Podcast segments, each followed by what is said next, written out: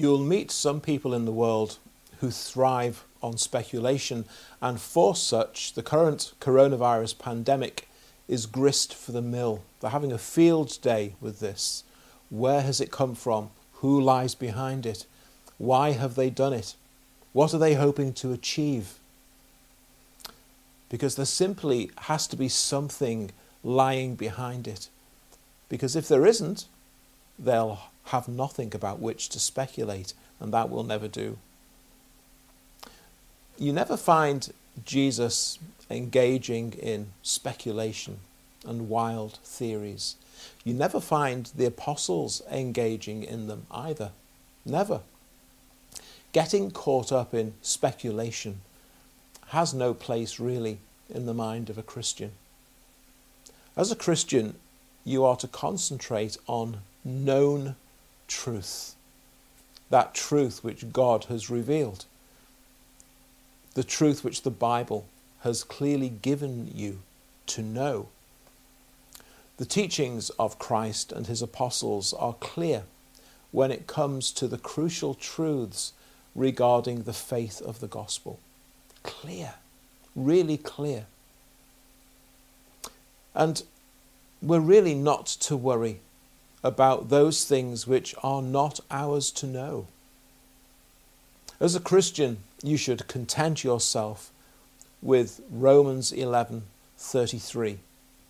Oh, the depth of the riches both of the wisdom and knowledge of God. How unsearchable are his judgments, and his ways past finding out. The speculators of this world would disagree with that statement. No, these things must be found out, and I intend to find out, and I'm going to show you. Really? What arrogant, fruitless conjecture men come up with, supposing that they can know those things which are the realm of God alone. And at verse 36 of Romans 11, we find a verse from which I want to establish and develop my first point this morning. We read this For of him, and through him, and to him are all things, to whom be glory forever. Here's my first point for this morning, and it's a really significant one the absolute dominion of Christ over all things. How many things in this world are of God and through God and to God? The Bible says all of them. What kinds of things are of God and through God and to God. All of them. You may wish to go back and review that little sermon series that I preached on the providence of God. That was back in November and December of last year, where we saw that God rules in sovereign power over all things. And at this time of global pandemic, it's a good thing to remind ourselves of that once more. There are no schemes or plans of men which lie outside of God's control and power. Nor is there any part of nature which is simply doing its own thing. Not even a virus. And it's not, it's not enough to suggest that God permits it no, the Bible says he is over it all and in it all. When Satan came to God to see if he could tempt Job away from his belief and faith in God by stripping him of all of his wealth and riches and all of the comforts and blessings that God had given him, when Satan came to God to seek to do that, God didn't simply permit Satan to do whatever he wanted to. And whatever Satan devised lay completely beyond and outside of God's control. That wasn't how it was at all. No, God set the boundaries within which Satan could operate, and Satan could never have hoped to step outside of those limitations which God had placed upon him. And whilst Satan thought that he was doing all of those things to Job for his purposes, it was actually God who was over the whole situation for his purposes. It's vital that you understand that distinction. We've just had a, a, perfect example of this actually in the Easter story that we were remembering last weekend. Several weeks after that event, the Apostle Peter would explain what had happened over that, East, that Easter weekend like this in Acts chapter 2 he says to an assembled crowd in Jerusalem, You took Christ by lawless hands and crucified him and put him to death. Here was a scheme devised by wicked men who supposed that it was they who were in charge of all of the events that were unfolding, and that by doing so, they could keep their control and influence over all of the people for their own ends.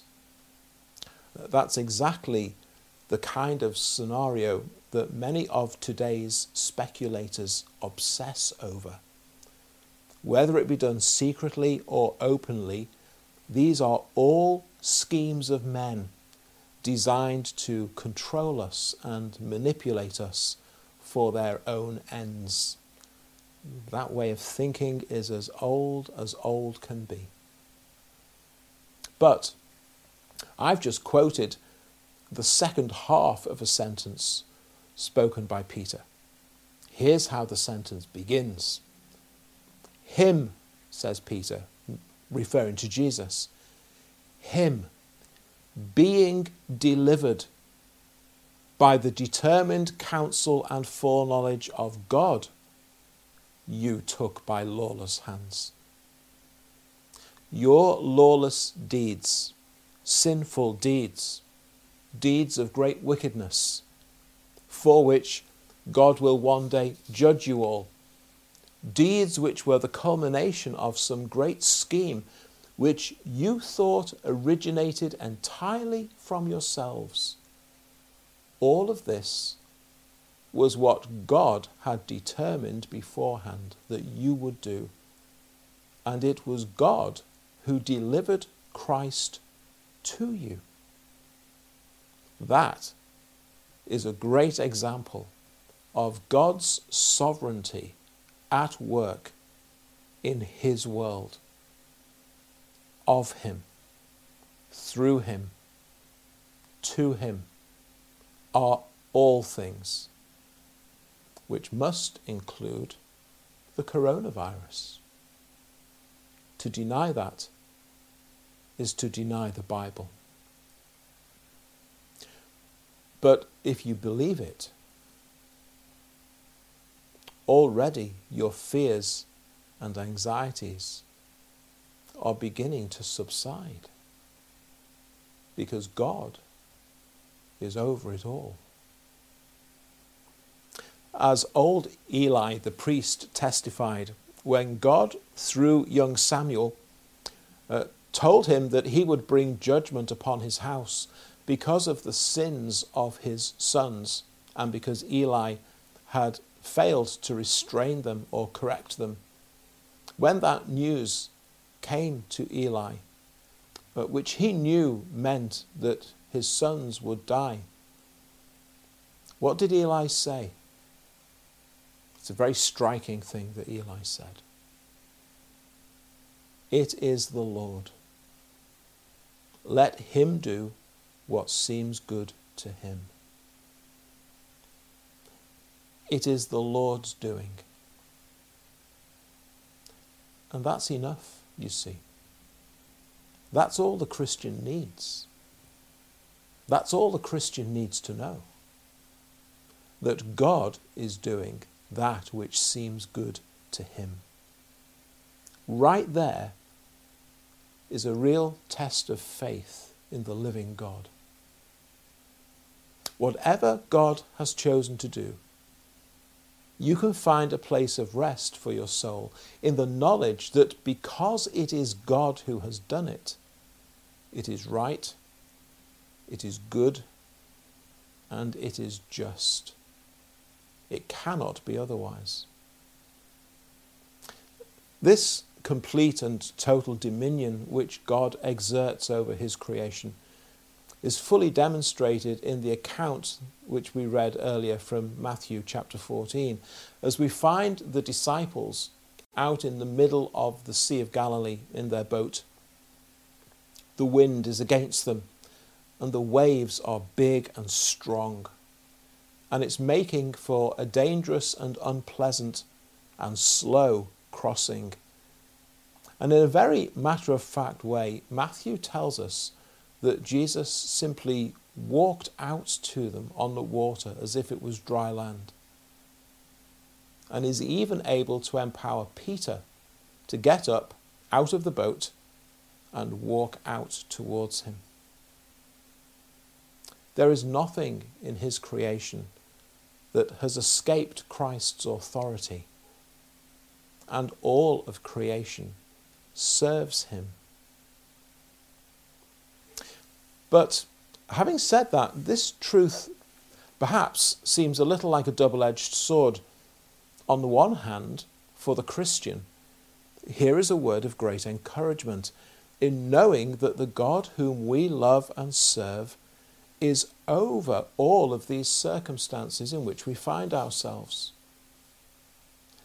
But that leaves us having to contemplate that in times such as we're in today, when, as an epidemic is sweeping through the nations, God, in some way, is involved in the misery and the death that is being suffered by so many. How do we defend or explain that to unbelievers who almost certainly will ask the question why? Well, in some ways, when you're talking to an unbeliever about these things, you can't defend or explain it, at least not to their satisfaction. And there's a very simple reason why that's the case. For those who do not have the eyes to see, we shouldn't be surprised when they can't. Jesus told parables which at the same time enlightened believers but confounded unbelievers. Now, regards those who are in unbelief and struggle with these things. I'll come back to them a little bit later. For now, let's continue thinking about it from the perspective of a Christian believer. For Christians, what something like coronavirus does is force home what we read earlier. Oh, the depth of the riches, both of the wisdom and knowledge of God. How unsearchable are his judgments and his ways past finding out. Who has known the mind of the Lord? Who has become his counselor? One of the things which brings assurance to the heart and mind of the Christian is that at times such as this, you can still find yourself saying with full assurance of faith, It is of Him and through Him and to Him, because all things are. It is the Lord. Let him do what seems good to him. And though Satan should buffet and trials should come, it is well. It is well with my soul.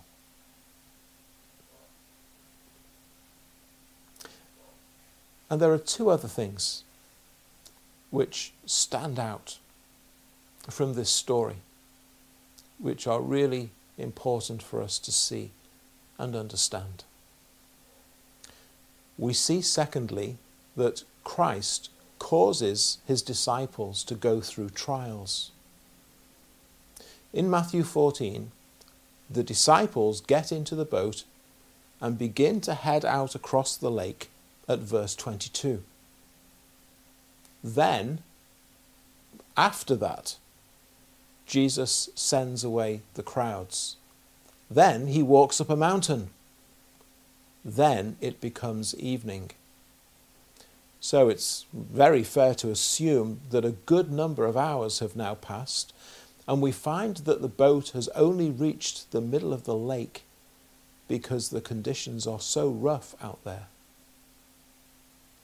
But it wasn't until the fourth watch of the night, that's some time after three in the morning, that Jesus finally walked out to them. Perhaps just as it was beginning to get light. It's often in the trials, it's often in the middle of the stormy weather when we learn and grow the most. Indeed, it sometimes takes the trials to make us learn and grow. And without them, we would be weaker and poorer in faith. And the fact is that God actively leads us through trials in order that we might grow and in order that our faith might be tried and tested and purified and that it might be a cause of witness and testimony.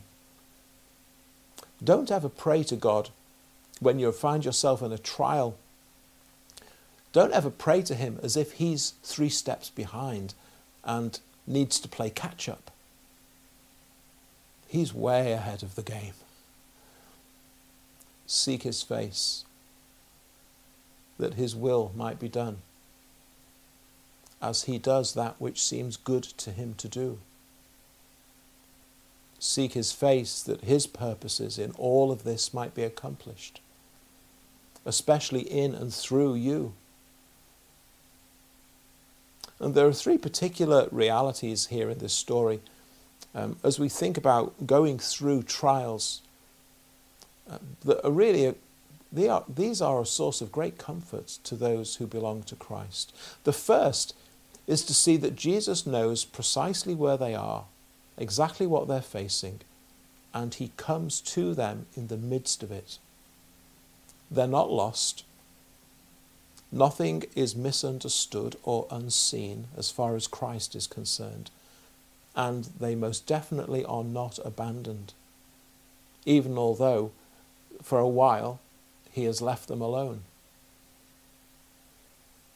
Christ did exactly the same for Shadrach, Meshach, and Abednego in the fiery furnace in Babylon.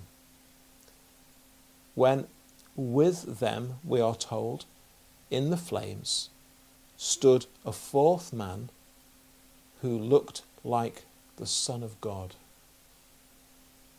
There's a reason why that fourth man looked like the Son of God. I hope you've worked that one out.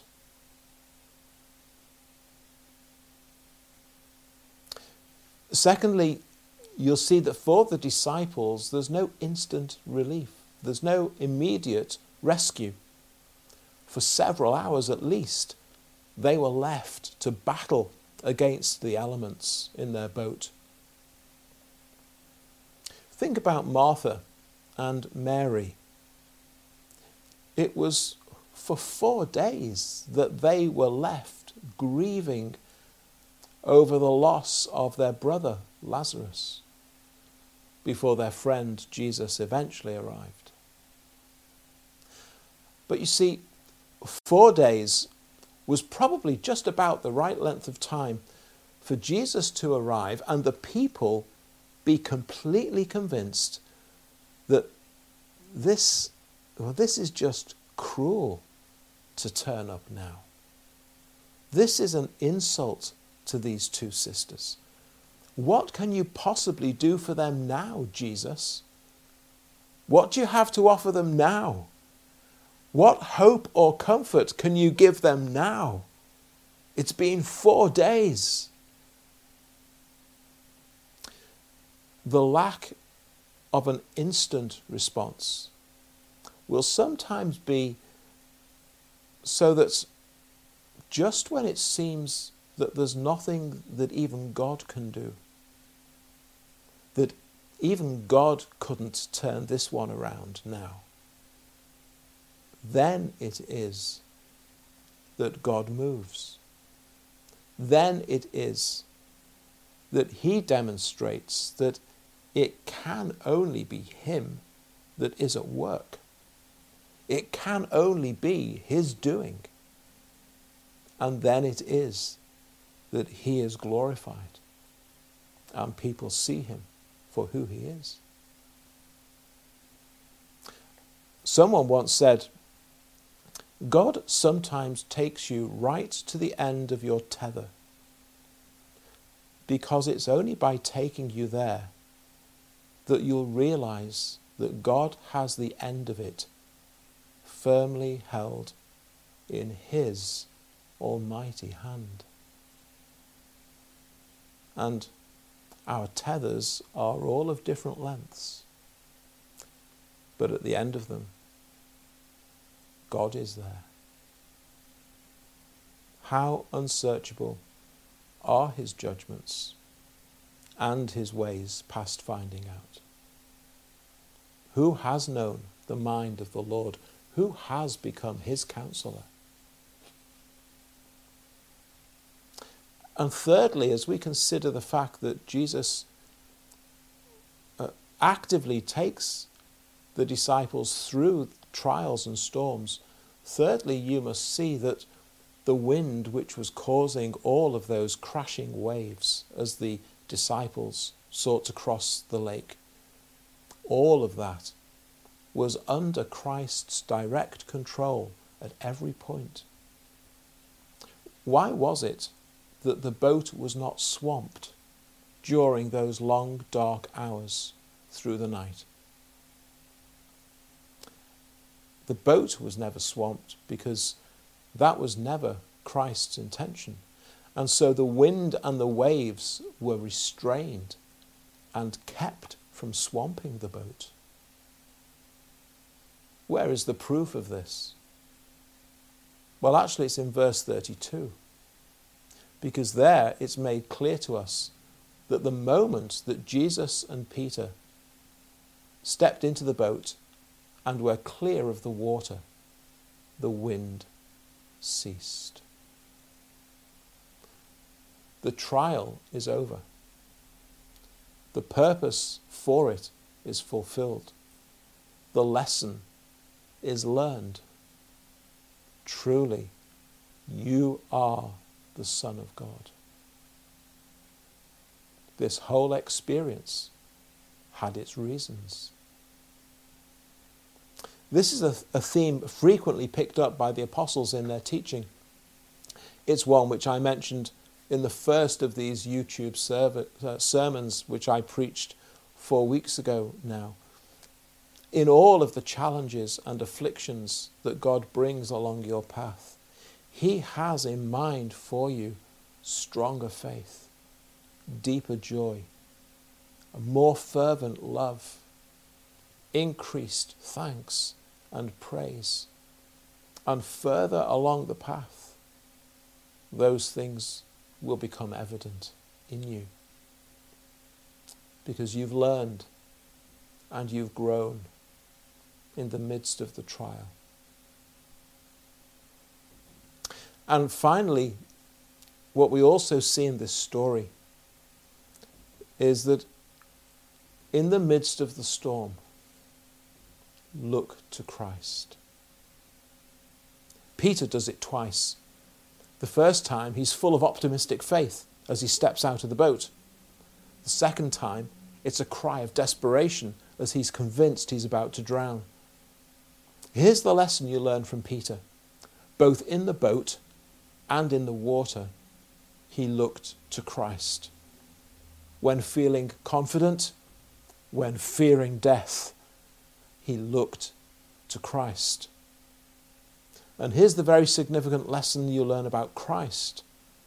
On both occasions, he listens, he hears, and he responds in Peter's favor. When you can see and acknowledge in your heart that only Christ can help you, and you look to him, this God of all compassion and grace stands ready to love and to help and to save. Whether full of faith or filled with dread, Christ is there. And he preserves Peter. And he'll do so for you. We read this in Psalm 94 If I say, My foot slips, your mercy, O Lord, will hold me up.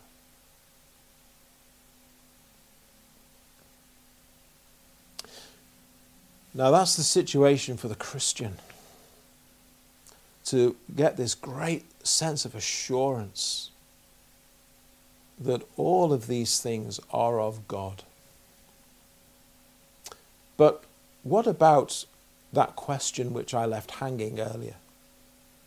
When something like this virus strikes, and we declare that the good and sovereign God is over all of this, and yet for many it is resulting in untold grief and sorrow, how can you defend and explain this to an unbeliever? Well, first of all, you have to remember as a Christian you have experienced those things which we've been learning from Psalm 19 on Wednesday evenings. For you as a Christian, the perfect law of the Lord has converted your soul. The sure testimony of the Lord has given you wisdom. The pure commandment of the Lord has enlightened your eyes. And so, on account of that, when you read those words we've been thinking about, the depth of the riches of the wisdom and knowledge of God, how unsearchable his judgments really are, the fact that we cannot find out his ways, that we cannot possibly know the mind of the Lord. When you, as a born again child of God, read those things, you know in your soul that these things are so, and that God is still unbelievably good. Even when awful things are happening around us. But your unconverted friend doesn't. Because in their unconverted state, they can't. They can't see. They can't understand. They can't know. How does this story help? Well, you point them to Peter in the water with Christ right in front of him. Peter is sinking fast, and Christ is right in front of him. It doesn't make any sense, and he's scared for his life. And Christ is right in front of him. Why would the Lord bring Peter into the middle of this lake in conditions such as these and persuade him to get out of the boat, only for him to be faced with death? Why would God bring coronavirus into the world at a time like this and bring upon us conditions like these and bring us face to face with death and suffering? Well, perhaps for Peter and for you and for your unbelieving friends, and for countless others. Perhaps it is only by bringing you into the midst of the storm that God has been able to bring you face to face with Christ.